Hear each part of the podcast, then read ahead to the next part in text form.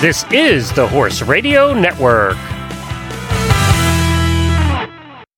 Hi, I'm Jennifer Wood. And I'm Jennifer Connor from Equestrian Businesswomen, and you're listening to Equestrian B2B, the podcast that brings together industry leaders, entrepreneurs, and equestrians for conversations about how they build and sustain a successful business.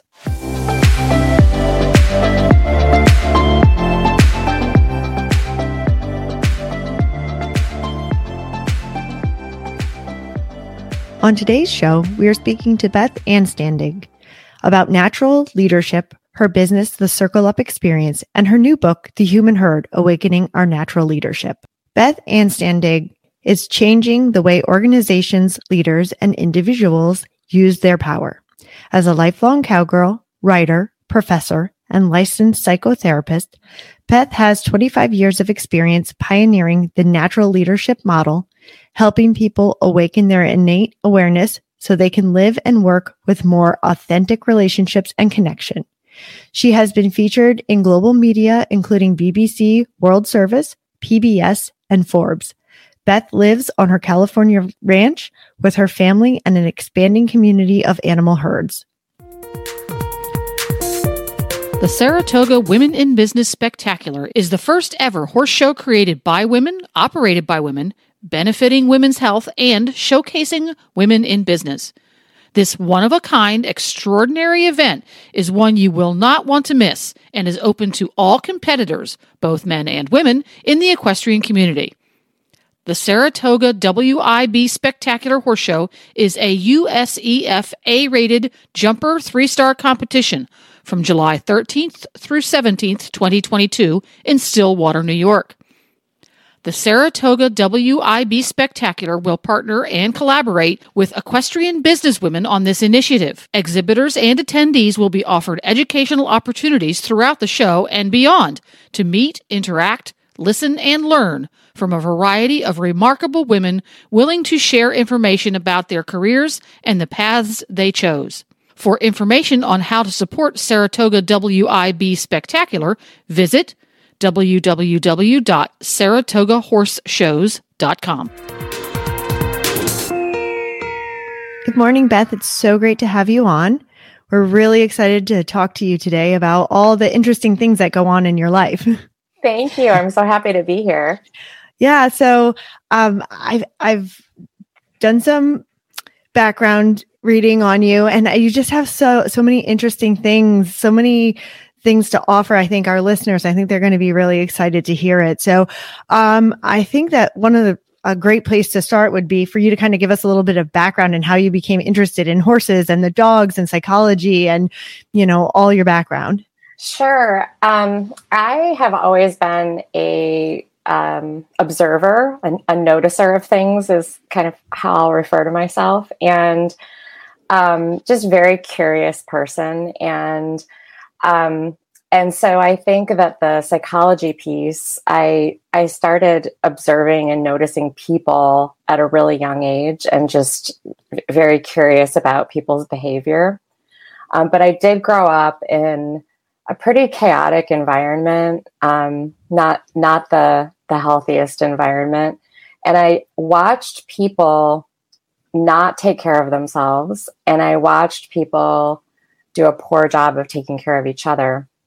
But it was juxtaposed with these animals in my life who behaved very differently.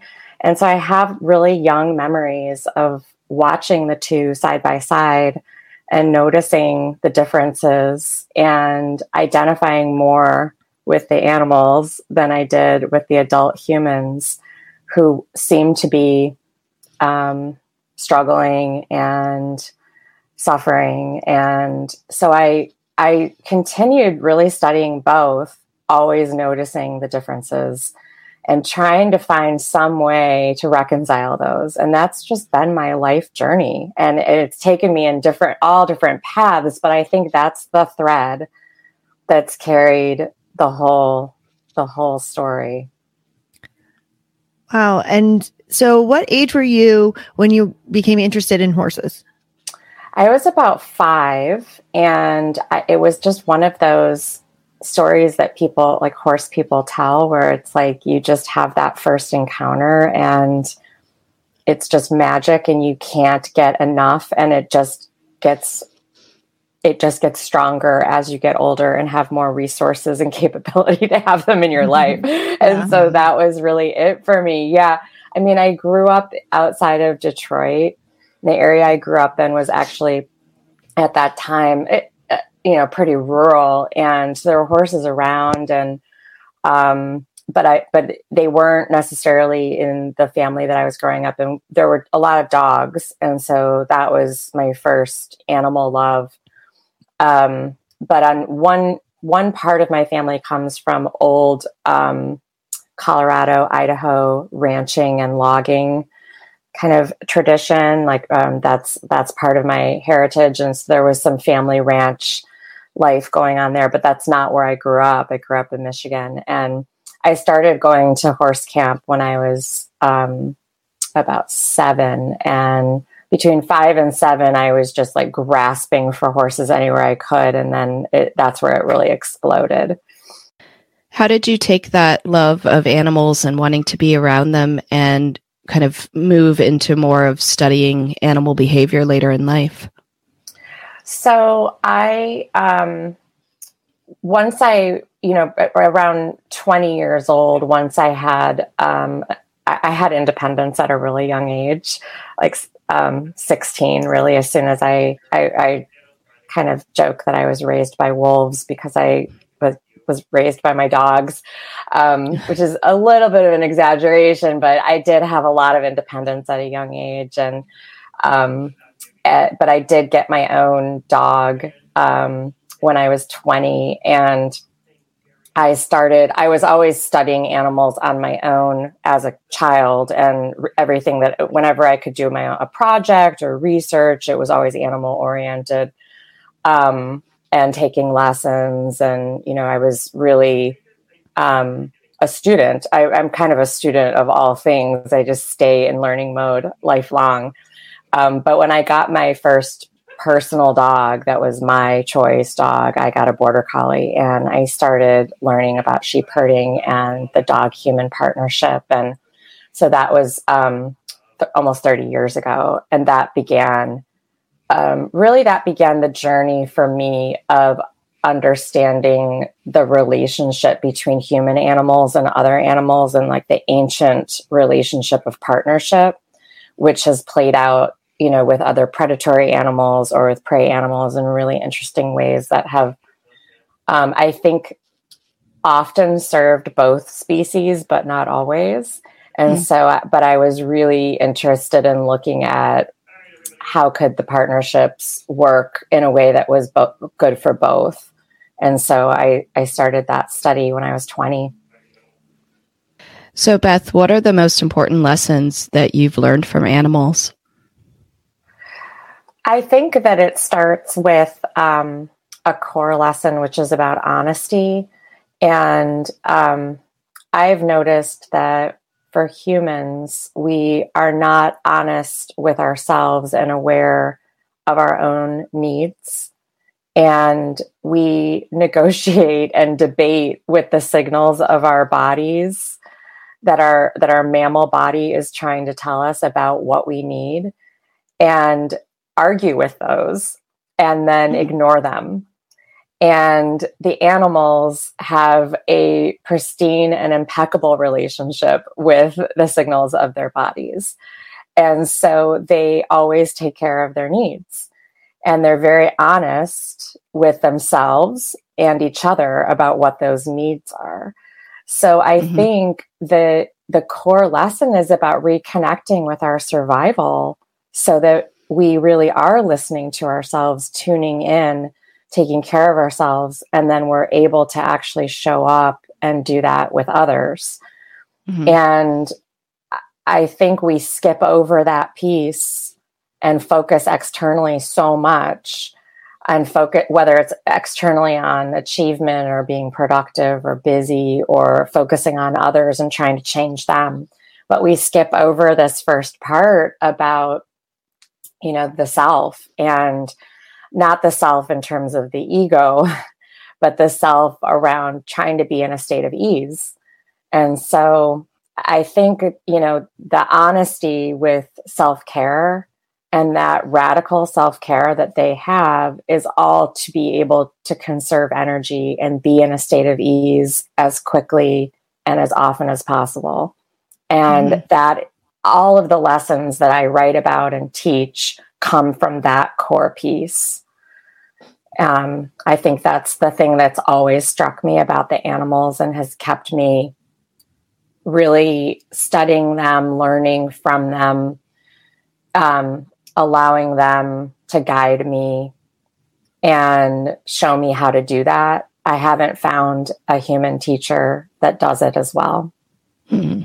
Yeah, I know. I, sometimes you look at like my dog and they she's happy like all the time right like yeah. and, and, and it's like well is that because she doesn't have a care in the world or is that because she just you know it lives in the moment right like sometimes i'm like i wish i was that happy waking up in the morning because it's like she's ready to start the day and ready yeah. to go and i know I, it's like she was a rescue so i think she's probably thankful that yeah. she's in the situation that she's in. But I often am like, man, wouldn't it just be nice to like s- simplify it and just be in be in the present which we've talked a little bit about before about mindfulness and stuff but like yeah the self-care it really is um interesting to bring that yeah. up and and even sitting here thinking about it and thinking about like the horses they're out in the field they're eating they're just relaxed and they're doing their thing and it's not that they aren't aware of what's going on but they're just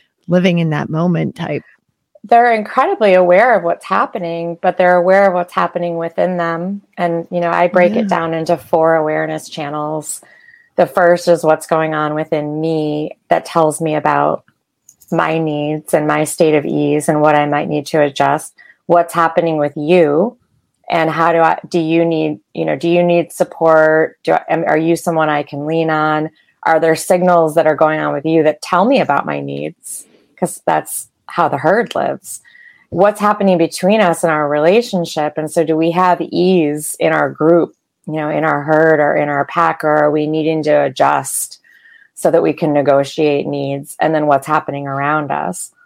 And the reason they're able to be in that that present moment is because they're attending to the present moment.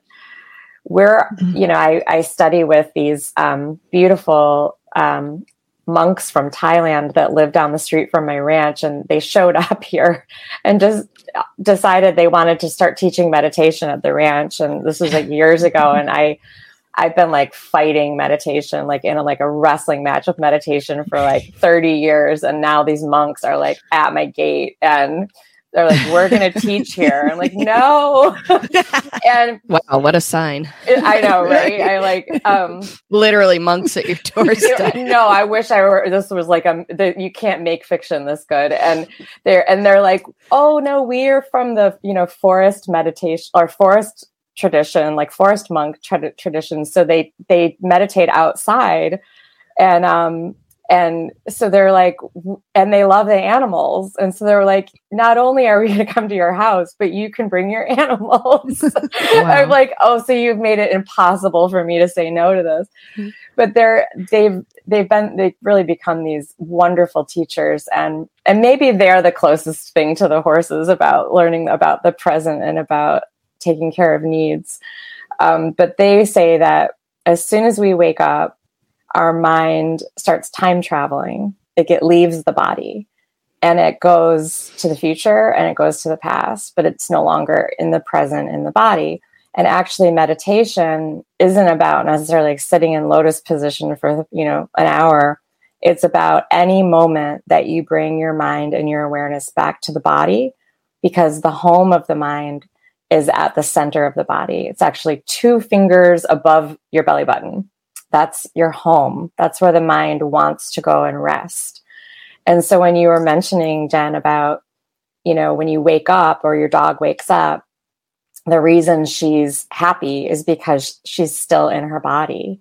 Mm-hmm. And the reason why we struggle is because we jump into the future or we start going into the past and it, that takes away our happiness of the moment because we're not actually there anymore we've left that mm-hmm. we've left the moment yeah. so i really try to slow down how i wake up so that and and i have a bunch of dogs and they're they have a whole wake up routine and i let it, i've become a part of it mm-hmm. so that i can i wake up differently than i used to because i don't to try to let my mind you know ease into the present and it's going to move into the future or go into the past but i i try to um, soak up that that present moment and slow it down a little bit whenever i can if i notice that i'm feeling angsty that's what i do is i go back into like bringing my mind back into my body just to the here and now and it's not i don't have to meditate but to the monks that is meditation mm-hmm. even if it's for five seconds anytime you bring your mind mind back into your body. Oh wow. There's something else interesting that you you said about like um in the herd and how the, you know they might have to adjust and work it out and i feel like that's probably a very difficult thing for most of us to do within groups of people because i think that we take things so personally a lot like um confrontation is hard and you don't want to you know, there are some people who are okay with it, but there's a lot of people who are not. And so, what from the animals have you learned? Like, how do they, you know, offend each other and then not then come back and be friends and you know yeah. make those adjustments you know it's in the pack too it's in all animals it's in all mammals and you know mammal groups are supposed to be multi-generational learning places and that's where we learn our skills. That's where we learn our social skills.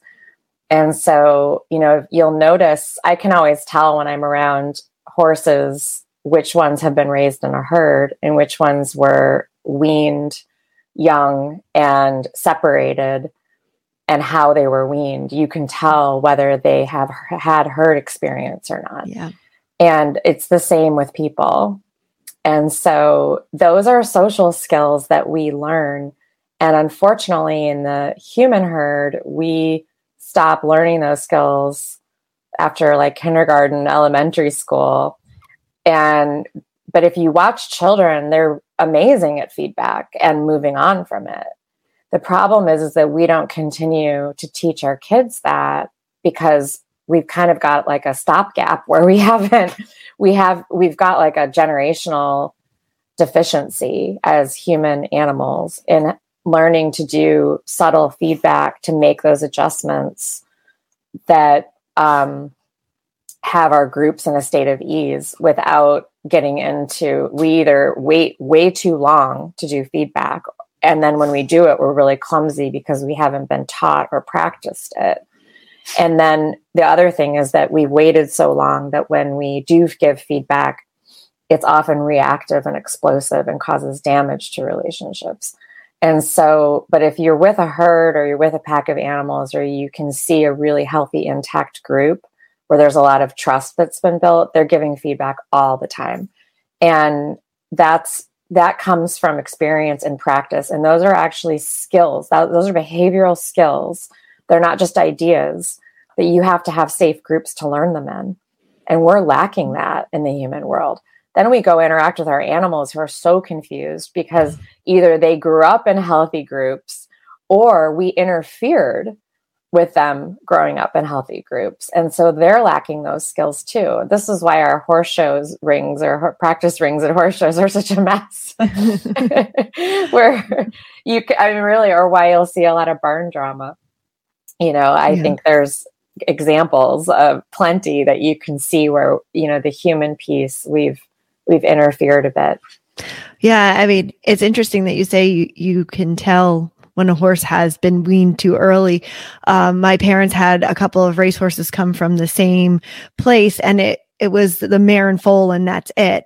And both of the well, there were three of them that we had in training over the years, and they were very different than the ones that were raised in the big groups on the big breeding farm. These guys were like, they didn't understand space. They didn't understand, you know, the, when you reprimanded them or, you know, they, they just didn't have as much respect as horses that come from the big, big group. So yeah, I can totally see, you know, yeah they that. also don't know how to take care of themselves and it Yeah. causes a lot of insecurity because Yeah. they haven't that's i mean again back to self-care it starts there and we're learning how to take care of ourselves how to take care of ourselves within the context of a social group regardless of what kind of mammal it is and so uh, an animal that doesn't have that capacity that hasn't grown that capacity goes into the world feeling fearful and they Yeah. should because they're lacking an essential skill and they're going to get pushed out of groups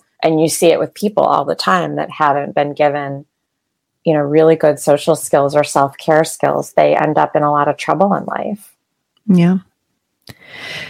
So, can you talk to us a little bit about the ranch that you have and your business, the Circle Up experience? Because that sounds like it's pretty, pretty cool.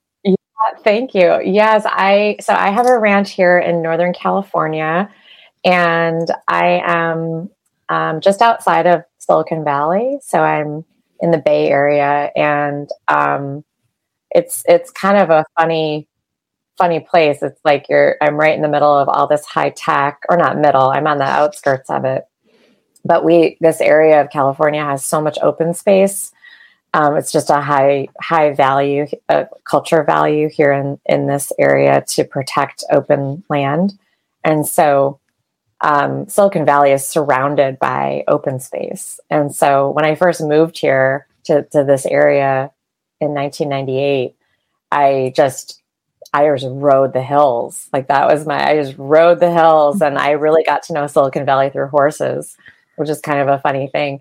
And then I ended up in this in the town where I live, which is kind of like the last small town in Silicon Valley, and um, and then I I bought this ranch, and um, sort of surrounded by open space, but yet still have access to um, things and that are that make human life convenient. So um, I have a, a herd here, and they live together, and I've raised two babies in the herd um, or they've raised the herd has raised two babies, I should say. Um, I have just gotten to the privilege of being a witness and and student of that process, and um, and then I have a Mustang that I um, adopted from the Bureau of Land Management last year, who's now part of my herd Wow. which has been really interesting to see the difference between wild Mustang herd behavior and domesticated horse behavior. But it, they've is. learned a lot from her. Yeah. Wow. Yeah. Yeah. That's crazy to see, you know, somebody who actually grew up and lived in a wild herd. And then, Hmm. oh, wow. That's so interesting. Yeah. Yeah, she's she is five years old, and um, so she definitely had. She grew up in um, with her herd in northeastern Nevada, pretty high elevation, and I've researched the area, and there's definitely wolves, and I mean she Hmm. she probably I mean she probably had some some pretty substantial life experience out there, Hmm. and um, it's really interesting because my my colt who's coming up on four when i brought the mustang here um, they instantly fell in love. It was like love at first sight this uh, incredible friendship. And watching them play and his his play skills and hers were very different. And um and but they figured it out really fast. It took a huge leap of faith for me to just let this mustang that i had like you know i i couldn't even touch her yet.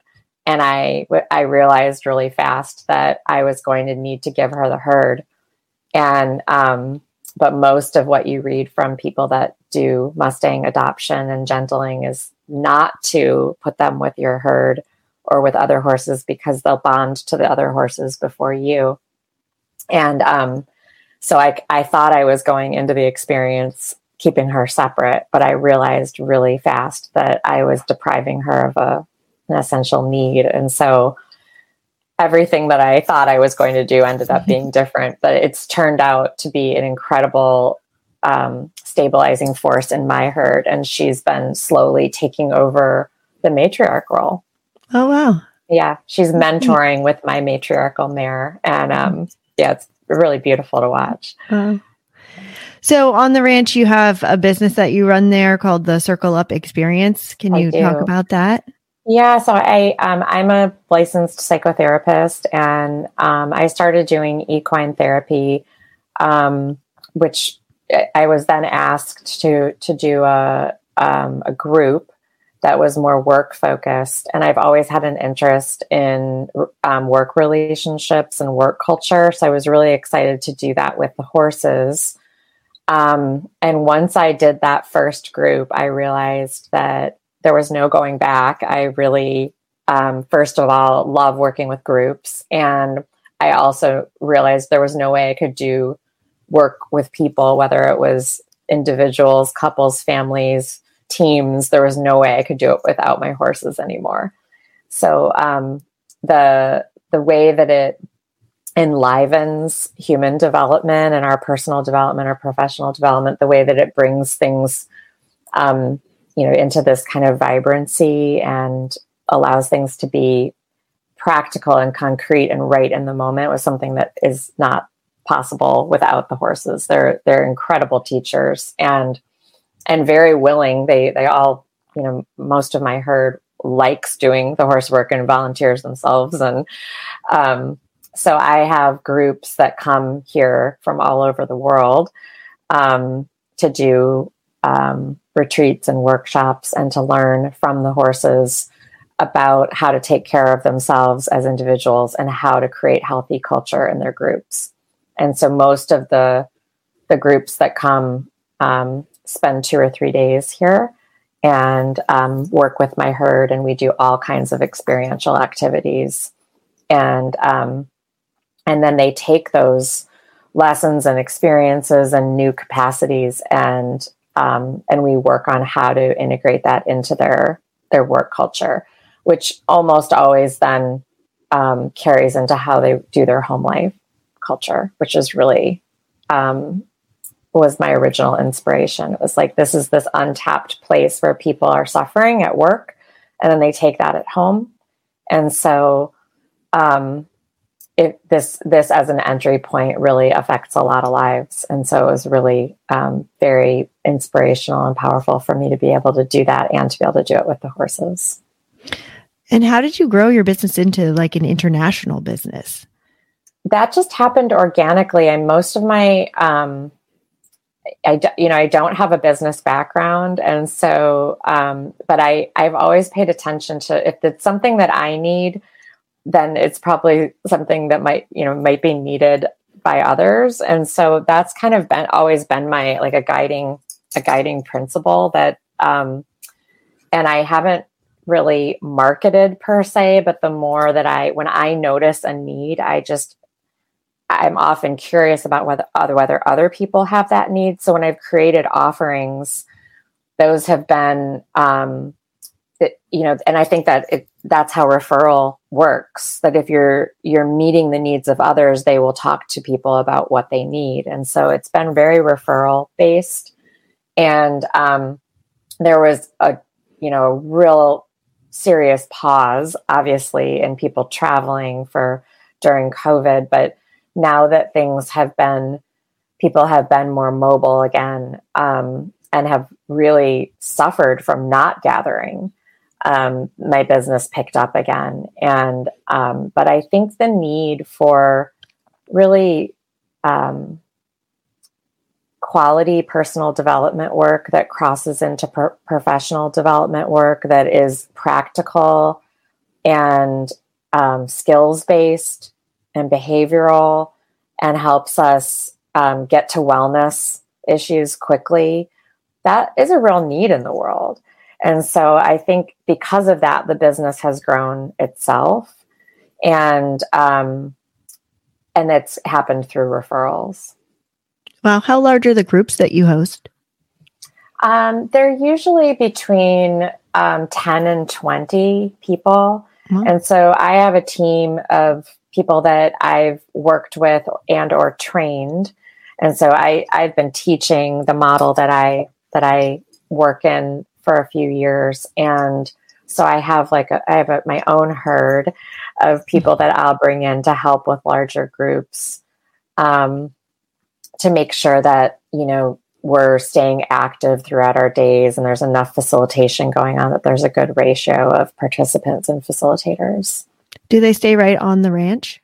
They don't. Um, they're, I've thought about, um, you know, building more of like a retreat type of space, but I'm mm-hmm. not a hospitality person. And so I'd have to have somebody else run that. right. You know, I have to, I think it's really important in, in, terms of business to really get clear about like what is your lane?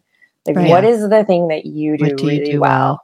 well? yeah. What is the, my thing that I do well? And I'm, you know, I just keep going back to like the, the thing that I do well is, um, is a larger scope is like is and and in terms of you know assessing the group and getting a really clear picture of what you know creating that foundational experience where people um, really wake up to this part of themselves that they can use in their lives. Like that that's my it's the inner work. That's my my specialty. And so everything else in my business that isn't that i have made sure that i've built support around and I think for small business people, it's really hard to think about doing that because you're going to spend money. But what I mm-hmm. found in the early stage of my business, um, I had a business partner, and our strategy was to do everything ourselves. And it actually caused huge harm to our business partnership. I ended up with the business on my own. And um, and uh, the learning that I had from our original strategy of we'll do everything ourselves was the complete opposite. And, and in fact, it's what is the thing that I do, and I need to protect that and make sure that I get lots of support and and work through the anxiety of spending money to do that because that's going to allow the business to grow. Yeah, I think that's a really important concept that a lot of business owners struggle with is being able to let go of things. You know, they've worked so hard in their own business and it's really hard for them to say they need help in certain ways and to cede the the um, control of that to other people. It is about letting go, but it's also about empowering others and letting other people mm. have a purpose. And yeah, I just go back to the herd and you know there everyone has a unique gift that you come into the world with temperamentally and that you hone. And that i see that in animal groups. I see that in classrooms. I see it in all the groups that i work with. And um and when we try to take on gifts that aren't our own or and try to take on too much we're actually paralyzing people around us to be able to participate which is not nice. And then we're mm-hmm. exhausting ourselves which is not nice to ourselves. So, um, yeah, I definitely, you know, really try to stick to my my lane. Yeah. And what were some of the key experiences um, that inspired you to write your book? So I've been teaching um, and then doing this the the work with my clients and um, you know, doing things like this, coming on podcasts and talking about this work. But I really wanted to share the perspective, like the core lessons and perspectives from the animals um, in a broader way, and to have, you know, an audience that isn't necessarily able to come and do something experientially here or you know learn with me if they you know do a course with me that they're that the those core lessons were accessible through a book. And for people that read the book, you'll see I've had incredible teachers, um, the animals, but also mm. I've really found beautiful teachers along the way who have been mentors and guides. And I feel a responsibility to pass that on and that's really what the book is about. I mean it they I, I, mean i hope i have some of my own wisdom to offer but i mean it, i think that we are multi-generational learners and if we hoard what we've learned we're not allowing it to continue flowing you know kind of downstream. And so that was a real inspiration for the book. One of my most important mentors has passed away. And so whatever I teach of his gets to stay alive in the world.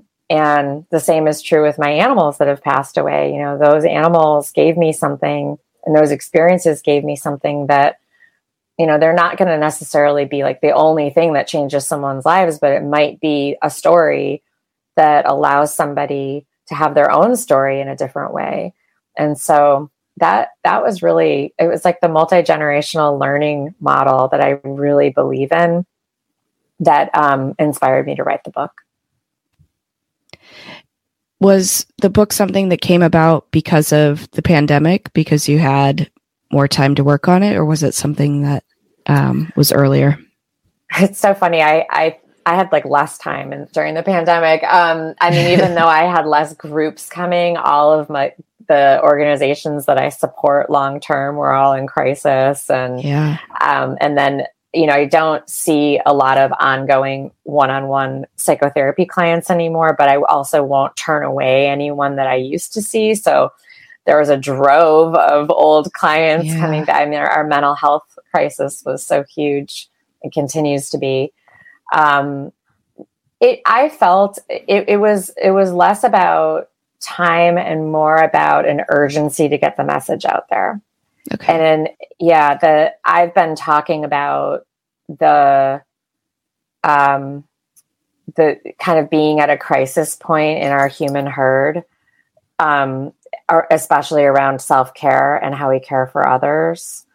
And I've been talking about that and teaching it for a while, but I finally heard it when the pandemic hit. It's like it woke everybody up to what I had been seeing in a more subtle way and so I felt a huge. Um, it was very compelling to get the book finished and out there because of that. Got it. Yeah. And what were some of the challenges uh, that you had in writing this book? I mean, it's such a different experience than being with a group of people, isn't it? It is. my first career is as a writer. And so I actually have an MFA in creative writing and poetry. Oh and cool. I I taught writing and ran a literary arts center and was a university faculty member, and um, I did that for about eight years before I went back to school for clinical psychology, and okay. so writing life and being in a writing space and that that internal world of writing is um, something I'm really familiar with and mm. and love. But I have to say, um, I'm it was this kind of book, which is very different than what I'm used to writing. It was really hard. Yeah. it was really, really hard. And I found, and I, I wonder this about other, or wonder if it's true for other writers. Um, a lot of time is spent agonizing about not writing when you're writing a book. A lot of it is spent trying to get in front of the computer and have this like convergence of it's like the stars all align and you can actually get the words out. and so yeah. I got really creative about making that happen and um, creating, you know, kind of some natural draw and drive, you know, what was going to motivate me and what was going to pull me forward. And um, and it turns out deadlines are and like fear of disappointing people are very mm-hmm. motivating mm-hmm. for me and so i created some structure around that yeah um, and then i have an 11 year old daughter who was so tired of listening to me whine about finishing the book and when she would see me doing things she's like i'd start some project and she was just on my case and it was really quite funny mm-hmm. but i had some really good support i have an editor who was I didn't want to disappoint. And so that really helped, like having somebody I had to answer to, to be accountable mm-hmm. to. Um, so I think again, kind of figuring out like who are you, what are your needs in order to get something done, because we're all different in that way. We have different mm-hmm. kinds of motivation, just like our horses or dogs, and so discovering what that is for you, and then building structure around it. So I, I did do that, and it helped. And um, how do you feel like the book, or does it uh, kind of round out your business, or is it something completely different from what you do as your main business? Um, the content of the book really does describe the kind of work that I do with people and the concepts and um, core lessons from the animals. It really does bring that to life in a book form. Um, writing a book, promoting a book, um, that's actually been really uncomfortable for me and has not felt like like with the because it, it it feels a little too focused on me whereas mm-hmm. with the horse work it's i i get to kind of um, translate what's happening between horses and people and kind of stay a little bit more in the background so that part's been a little bit harder for me and it's felt a little more exposing mm-hmm. and um than and more suppo- exposing than I expected. So that was a little surprising. Um, but it has it does allow that entry point like I thought it would, where people are reading the book and then they're saying, I need to do, I need to come and do something with the horses. I want to have an experience. And that was what I was hoping for was that it would, it would bring that to life and then I am hearing people say, because there are exercises in each chapter, um, that are people are saying that the stories and the exercises like caused them to do something new in certain situations. And so, in that way, it also is kind of bringing the business to life that I'm not coaching someone at all. They just read the book and then mm-hmm. decided they wanted to try something different with either an animal or a person and mm-hmm. and then they had some results and I'm like, "Okay, well that's fantastic. Then the book is definitely doing what I hoped it would." Right. Yeah. yeah. There's a lot of great concepts in the book and and um good ideas and great lessons for people to learn. But I wanted to talk a little bit about your the leadership part of it because what I got from it was that you feel like everybody has some kind of like leadership in them and they can bring it out. So can you talk a little bit about how you define leadership? Sure. So um, I define leadership as um, the way that we conduct ourselves or lead ourselves through each day and through our own lives. So I think about self leadership first. Like, how do I take care of myself? And how do I allow my whole self to communicate with my needs so that I can make adjustments and lead myself through my own life? From there, then I have roles in my different groups where I'm periodically leading like if I go into a friendship group and I have an idea of where we're going to have dinner, I've taken a leadership role. Or if I start a conversation, I've taken a leadership role. Um, and you know, there's in in groups we have natural um, gifts and talents and skills that we're particularly good at that are that are temp- based on our temperament, and those those are our leadership gifts those are innate. And they, if given the opportunity, those are can be used by the group when needed. And so in a shared leadership model, which is that depending on what's needed at any given day, moment, individuals emerge in order to meet those needs of the group and to guide the group. And so it, it based on that definition, everyone has self leadership and everyone has something to offer. Yeah, and I really I like that because I think there's a lot of people that and I think in our society it's like oh either this person's a leader or this one's a follower and and there's not. But when you said that about, you know, individual like leadership and how pretty much everybody has it at some point, I was like, "Oh wow, like that actually does make sense." that that people can kind of bring it out. Um, do you think that people, it once they um, realize it, do you think that they can work on it to make it stronger? Absolutely, I think people. Um, that's what people do here at the ranch is they discover what their unique gift is and then the the reason that we work in groups is to for people to to loosen up that hierarchical model to kind of break it up and make space for people individually to emerge into leadership when it's needed. And so the activities that we do here help everybody to find what what that gift is and then start to practice using their voice and showing up for the group when they notice that they're needed. And so that's the way all mammal groups operate. And so I'm not I'm I'm not exactly sure why we would be any different.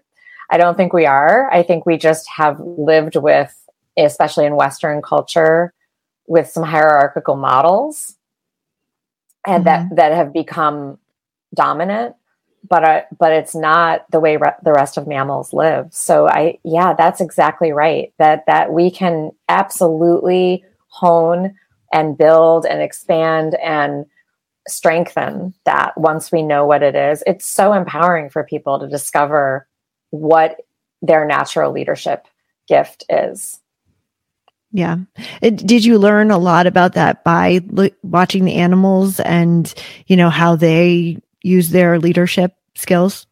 Yeah, mm-hmm. especially with the horses. I mean, they're, you know, it's, it, it's, um, it's living with a herd and being with them and watching how they allow leadership to shift through the group and, you know, so that needs can be met, but also, so that whoever is leading can lead and then rest you know can be in that um, awareness of group needs but then you can only hold that for so long.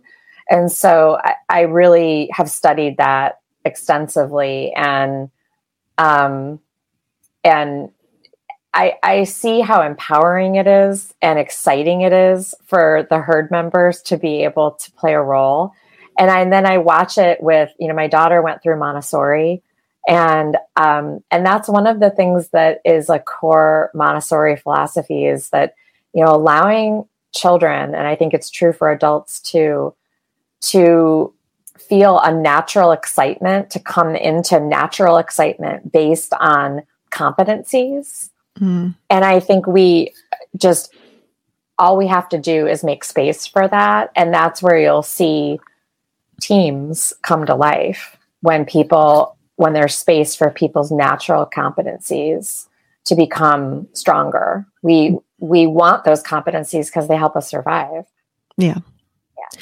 Yeah. I mean, I guess in my head, I kind of had this fixed picture of, i am sure many people have seen it of like a wolf pack, right? And there's, you know, two in the front and then there's a couple there's like a smaller gang and then there's usually the the rest of the pack and then like the old ones take up the the end right to kind of keep everybody safe.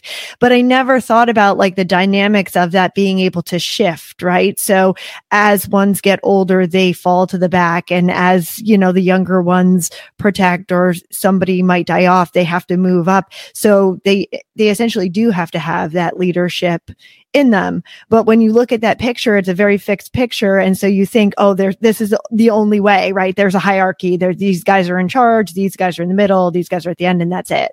Right. Right. and, and, um, like that's that moment of the day. But then when other things are happening, yeah. like one of the things I've noticed in my herd is, um, and it's surprising, but then I think about other cultures, human cultures, and it's not surprising. But that my oldest male is who's essentially the patriarch of his kind he's not a stallion but he kind of has a stallion type of role. Um, he is like really the babysitter of the younger horses. And when they he is really calm and very steady. And when they get too rowdy he kind of follows them around a little and watches. They get really rowdy and it's and it's like right before someone's about to get hurt he just kind of calmly walks in and like takes a big breath and like he just he just walks right through them. Oh yeah. And um it's very gentle. It's not it, you know it's not with his ears back or anything. He's just like floppy eared walking right through them. And it's kind of like you guys break it up. And so that role as he has slowed down as an older like an elder he's an incredibly calming force for the younger ones. Yeah. And so, um, you know, that it's like that's needed throughout the day actually Yeah. it's you know slowing down those nervous systems that are particularly high strung you know is it's a it's like oh well that's going to slow down the herd it's like yeah that's right it's going to slow it down to a sustainable pace hmm and it not all the time. It's also that those youngsters keep him young. Right. they give him purpose. He plays. He's their massage therapist and you know he's like their he he really looks after them and he has purpose. Yeah. Yeah. I also, in reading your book, um, came to the part about like deep connections. Like you seem to have very deep connections with a lot of your animals.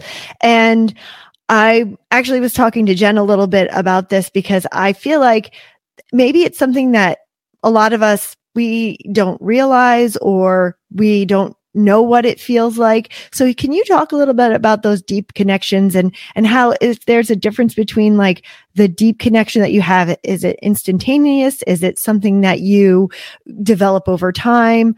You know cuz I feel like I've developed relationships with several of my animals over time. We've clicked we've had a connection and we've made it work. But I also feel like I have some that I've never felt that with and I don't know if I'm ever going to feel that with yeah there i i kind of when i have picked animals there's just a spark.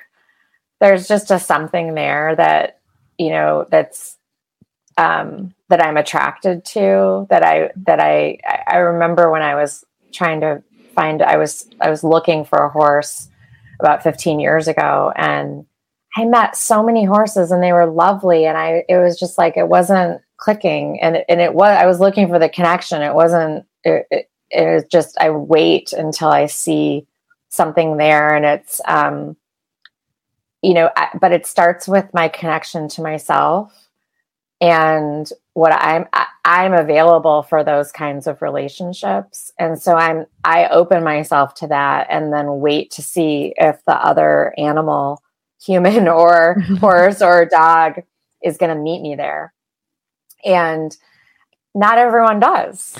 Yeah. And i think um yeah not everybody connects at that level. And i but that's what i like. I, I like that deeper connection. I've met a lot of shut down animals. And i think uh, humans included.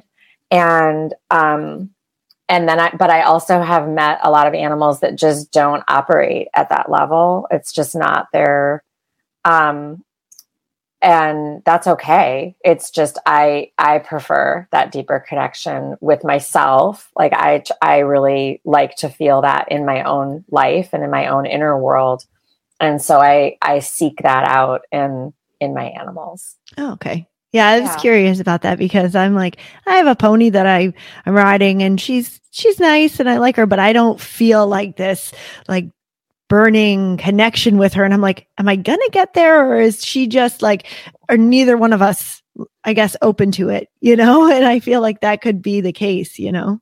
Interesting. It's an interesting. I don't know. For some reason, when you just said that about the pony, I was picturing you with the pony. I'm like very visual, so I like always have like a mental image. And I was thinking about my horse Rosie and our connection. Like my horse Sally, like puts her head on my shoulder, and we just like breathe together and look in each other's eyes, and like it's like very, you know, it's the Mustangs like that. It's like very intimate and emotional. Rosie and I go do adventures together. Oh. And that's where our connection happens. Like we'll go do something together. Like we're like activity girls together. It's like our thing. And like we go do cows and like we go, you know, I'll go take her for like four days to go on an adventure. And our connection comes while we're doing things Ah, like we'll Okay. take a break or something and we'll have these moments and i'm like oh there we are and um she's really introverted she really bonded to me but her she does better the intimacy of like those quiet moments of just being together they happen interspersed with activity and so um yeah i think they're it's they're all the animals are a little bit different around how to how i we get that but i do i do look for it oh, that's and look for ways to connect. Yeah. Yeah. Is there a way that you do that with humans as well or Yeah. people that you work with? Yeah, and I'm always looking at like what level of depth is available, and I'll just think about it like, is the gate open? Like, if I press on it a little, like, is it like you know, some hinges are like frozen shut. You're like, wow, that's we're just not going there. And so, and then like, how open is it? And it's okay, like whatever I can accept, whatever it is, but um, yeah, certain people connect through humor, certain people connect through service, like being helpful, and um, and I don't really like connection. I don't care how we do it. I mean, that you can we can do it however. I'm pretty adaptable, so Mm. I don't. I'm. It doesn't matter to me. But then helping other people see that, like there's bids for connection people will make, and then they'll other people will miss it because they're used to connecting in a certain way Mhm. and it's um it's different than like that kind of pop psychology like love languages but it's not altogether different it's like what is the way that you connect most and so trying to find what that is just human to human not necessarily partner to partner or you know, like love relationships Being able to recognize that in other people and and maybe seeing that the way that they connect is different than the way that you connect. Absolutely. Yeah. I mean, I have, um, and we that changes over time as we mature and develop like what are our capacities for connection? What how how deep do they go? And then also what um we get more adaptable i think as we get older around how we connect with others. But thanks so much for joining us. Um, we really appreciate talking to you and being able to learn about what you do and how you help people um, with animals and, and how you learn from them. And we hope people can get something out of listening to that and going to get your book and reading it and um, learning more. thank you so much for having me So at the end of every episode, we ask the same three questions to each guest. And Connor usually starts with the first question. What is one action that women can take to make a big difference in their lives?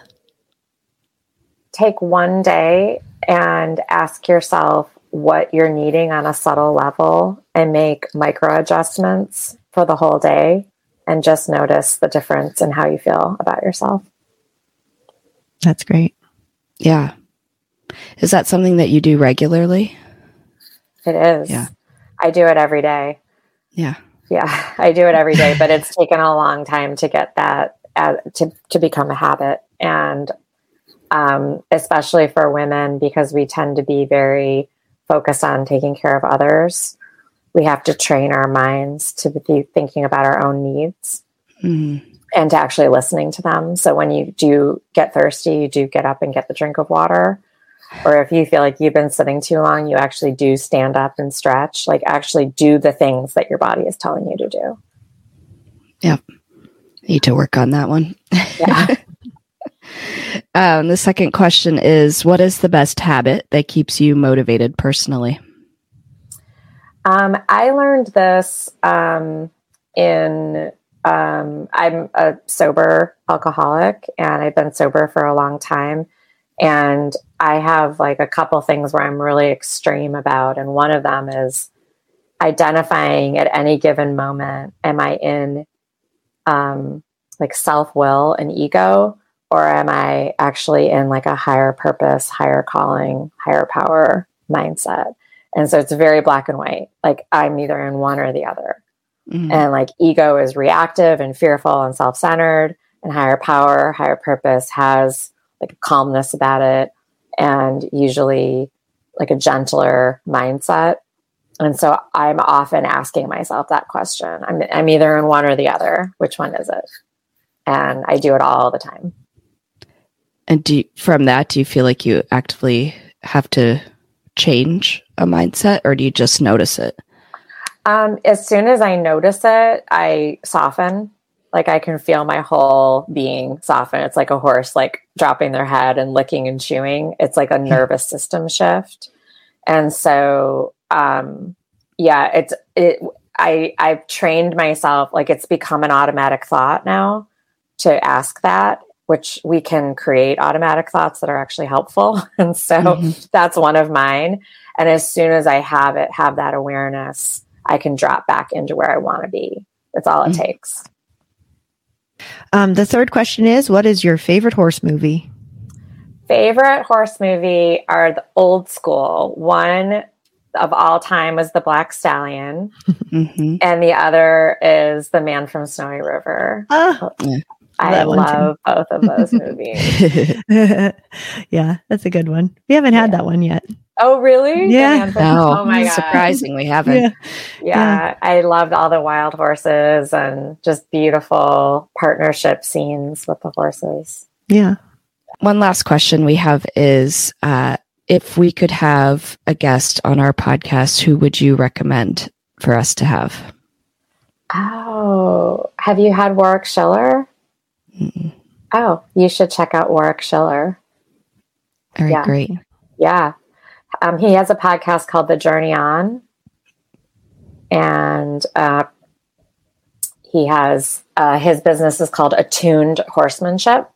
Great talking to you and hearing about what you do and how you help people and and work with animals. And uh, I think people will get a lot out of listening to it. I really enjoyed talking to Beth today about her book yeah. and it, it was it was super interesting and I um I read some of the book and I was you know going on her website and I I think that like it's really um interesting concepts but helpful to a lot of people. Yeah, I think I could have talked to her for another hour just about what she does. And uh, yeah, I find it pretty fascinating. And the way that she presents it, again, is like really easy to understand. And, um, and I think, you know, people can take away things like she said, you know, people just read her book and were able to take a simple exercise and make a difference in their lives. And I thought that was cool. Um, you know, they didn't have to have a three day immersive experience in order to change something. Yeah. And in the book, she ha- she just has like so many interesting exercises to do, um, interesting concepts about culture and how we live, and things that you don't think about. Like you know, the part about the leadership. I I really never thought about you know me being a leader or you know other other people that I know who are like maybe quiet and shy, but that maybe by reading her book, they'll recognize it in themselves that they do have something to offer. And like she said, bring it to the table and bring it better Right. than they would. Right. And not be afraid to, you know, show that they have that capability. Yeah. And I think that a lot of it applies in, in the business world. I mean, Mm, totally. and interestingly though, it really starts with yourself. Right. Yeah. I, I liked that, you know, it is kind of a personal mindset first and then bringing that to the business. Yeah. It was, it was really great. She was super interesting. And like you said, could have talked to her for another hour. Yeah.